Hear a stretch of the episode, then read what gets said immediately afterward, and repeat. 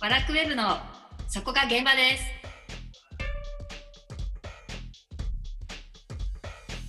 この番組は日本文化の入り口マガジンワラクウェブによる日本文化にまつわるあれこれをざっくばらんに語る番組です。ワラクウェブ編集長セバスチャン高木と編集部スタッフがお送りします。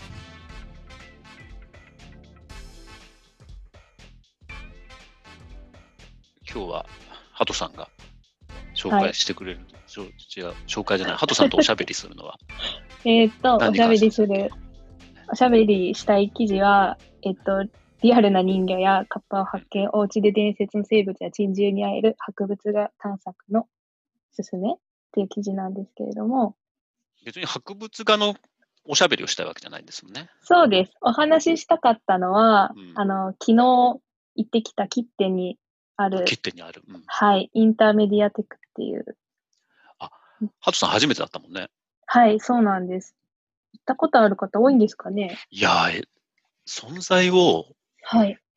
知ってる人の方が少ないんじゃない、そうですよね。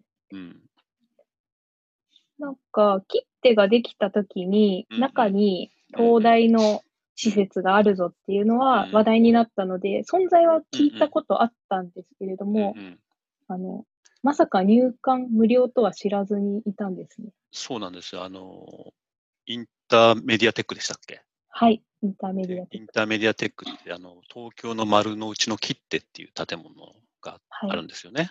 はい、で、その中にある施設で、はい、えっと、東大、東京大学が、おそらく東京帝国大学時代に、うんうんうん、あの、その頃って、ってまあ、大英博物館に象徴されるように、世界中が博物熱に浮かれてたんですよね。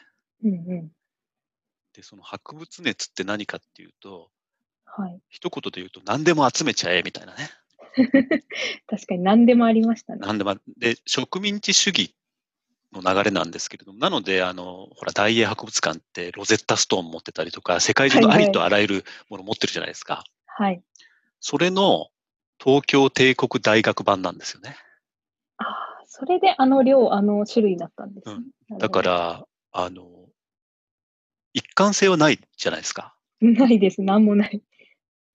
ハトさん、ちょっと何があったか、その切手のインターメディアテックそのうです中よにね。何何ががあったかを、うん、何がありましたえっと、まずうん、巨大な生物から、ものすごく小さい生物の標本、骨骨格ね標本うんが大量に混ざって、うんその他に、うんえっと、ちょうどやってたのはレントゲンレントゲン。展示展示されてたり、 あと謎の民族の儀式に使うもの、彫刻とかお面が多かったかな。あの、面白かったのは、あの、あれ、えっと、マダカスカルの、ああ、そうそうそう、面白かったですうね。んマダカスカルって文化として、私たちの世界とは別の世界があって、はい。その世界も私たちの世界と同じように、同時に存在して動いてて、はいはい。で、そっちの世界信仰がすごく面白いので、マまダカスカルら。って奇妙なお守りいっぱい作ったりとかうん、 そうそうそう。あとは、あの、お墓に彫刻はい。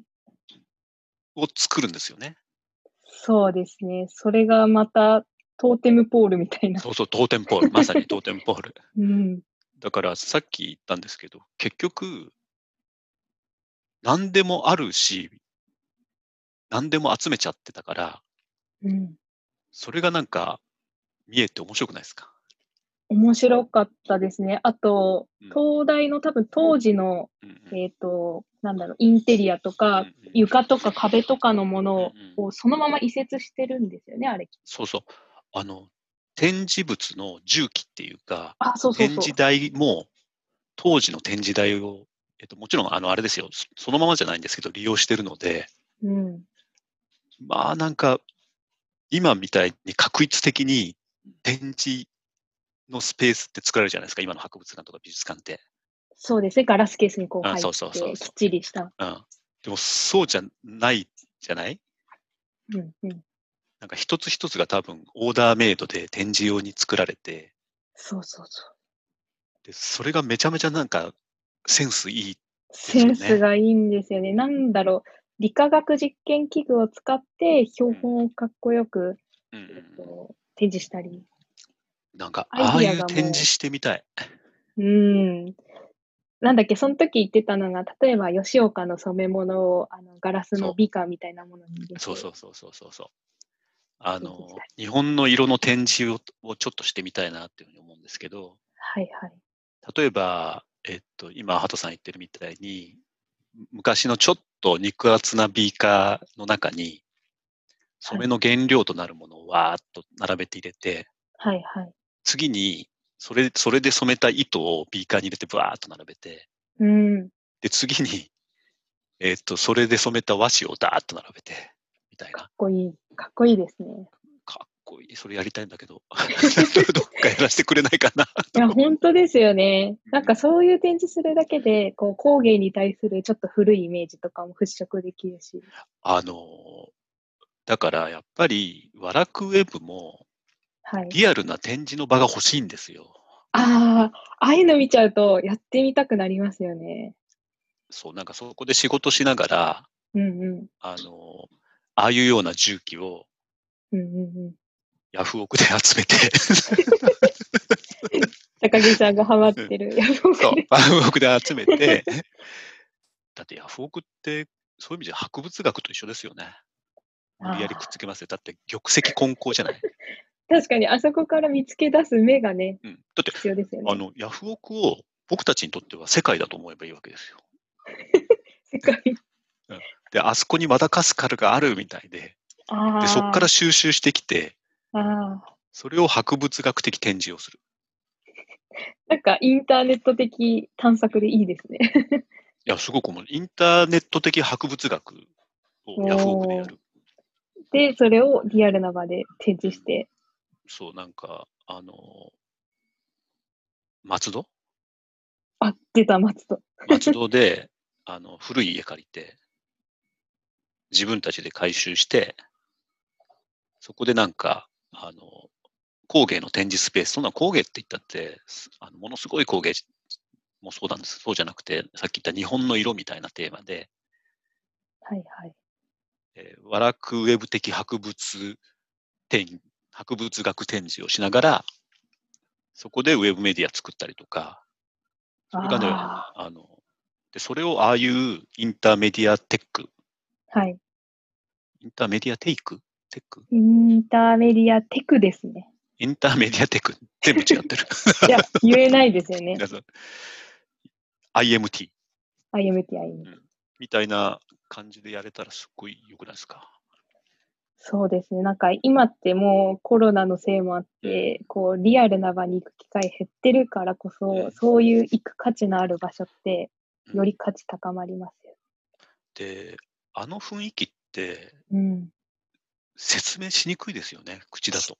そうですね、すごく、うん。なんだろう、感動したんですけど、うん何に感動したかっていうと、空間全体だから、説明がしづらいですね。あの、まず僕は、ハトさんに床見てって言いましたもんね。あ、床見てって、そうです、そうです。あの、床とかって見逃しがちはい。だけど、床も多分当時の、うん。あの、東大の床の板持ってきてるから、そうそう、教室みたいな、こう、床になってて。あの、四角いね、木がね、はそうそうそうそうめられてるんですけど、まあ、いいんですわ、雰囲気が。そうなんですよね。なんか、天井のあの、照明もうんうん。かっこよかったですそうよよねね。僕はあの床に頬ずりした いもん。誰も見てなかったら。怖い人のち。 でも気持ちはすごいわかる。もともと怖い人なのに、より怖い人に。確かに。 怪しい。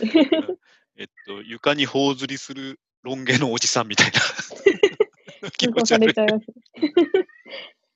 でも、何回も行きたくなりますねや。、何回も行きたくなりますし、はい今。回、はい。あの、泥絵の展示もしてあたでしょそうそうそう、その話したかったんですよ、泥絵。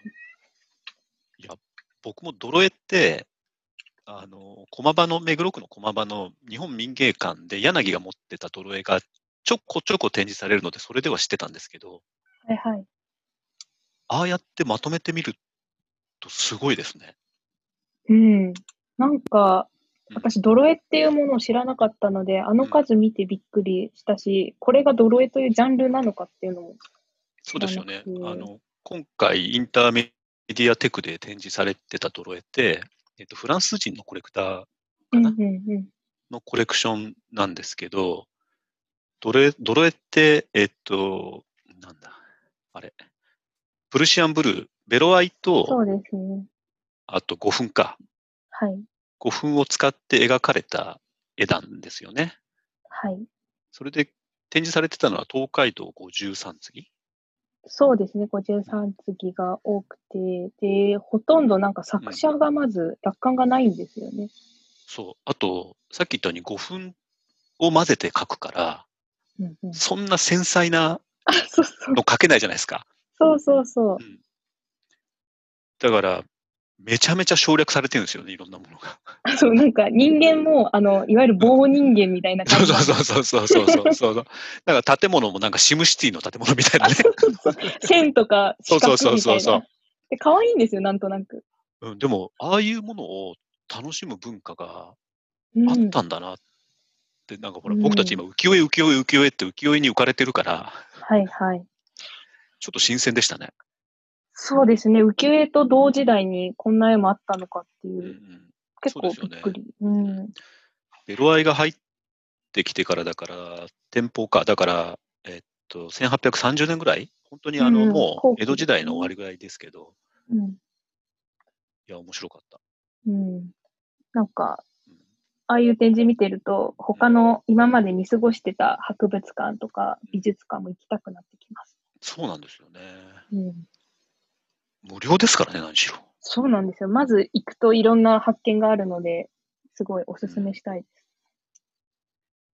いや、これはあれ、あの、なんか本当に、ああいうの見ちゃうと、うん、もうあの時代にデザインって本当、完成されてるなってあ思いませーんもう、そうですね。なんか、頂点だったかもって思っちゃいますもんね。まあ、工芸も頂点だし、そうそう、明治とか本当にもなんか、なんかって、とまちゃんの影響ですごい言っちゃったんですけ ど、この間読んでたあの、バーナード・リーチのあの投稿の本にも嘆いてたんですけど、う、はい。あの進みすぎたものづくりああ、がはい。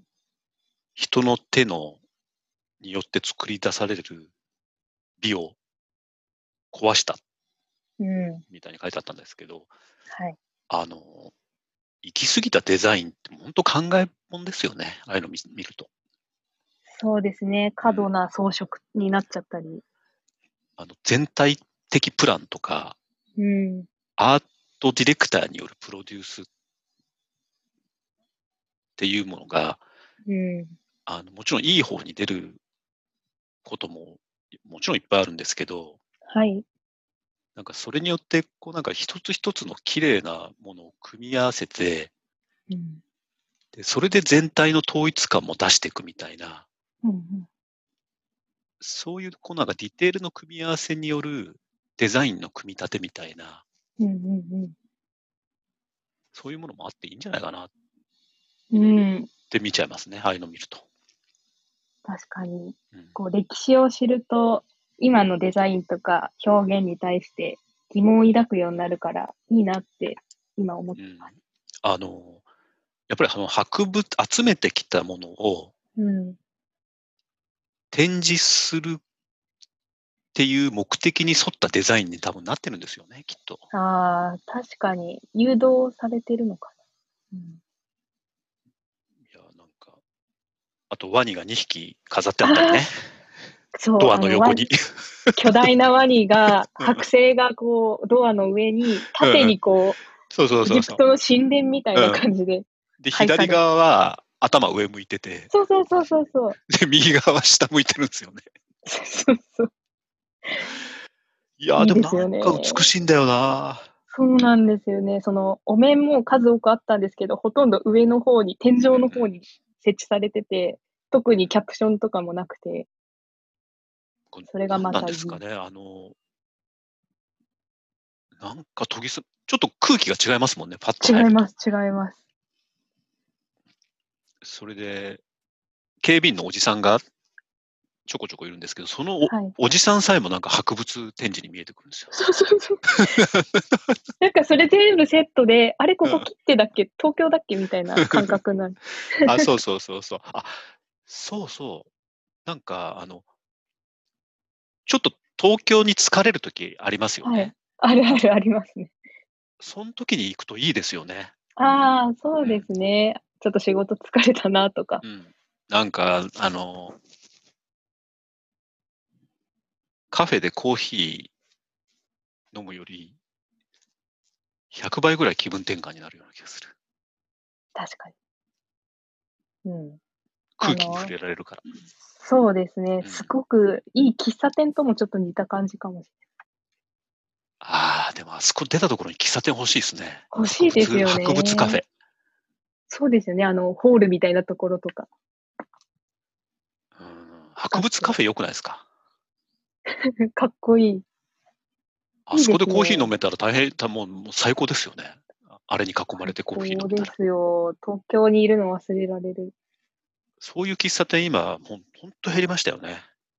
確かに、あんまり、あんまりっていうか全然ないです。うん、困っちゃうと。だからもう自分で作るしかないんですよ、やっぱり。じゃあ、きっと、ワラクウェブは音声コンテンツとかやった先にリアルな場 所が生まれ松る戸にかね。。松戸松戸か。あれアビコあアビコいや、アビコは僕があの住むところのあ、そっか。松戸か。カフェ。そうですね。いいですね。じゃあそんな感じですかね、今日は。はい。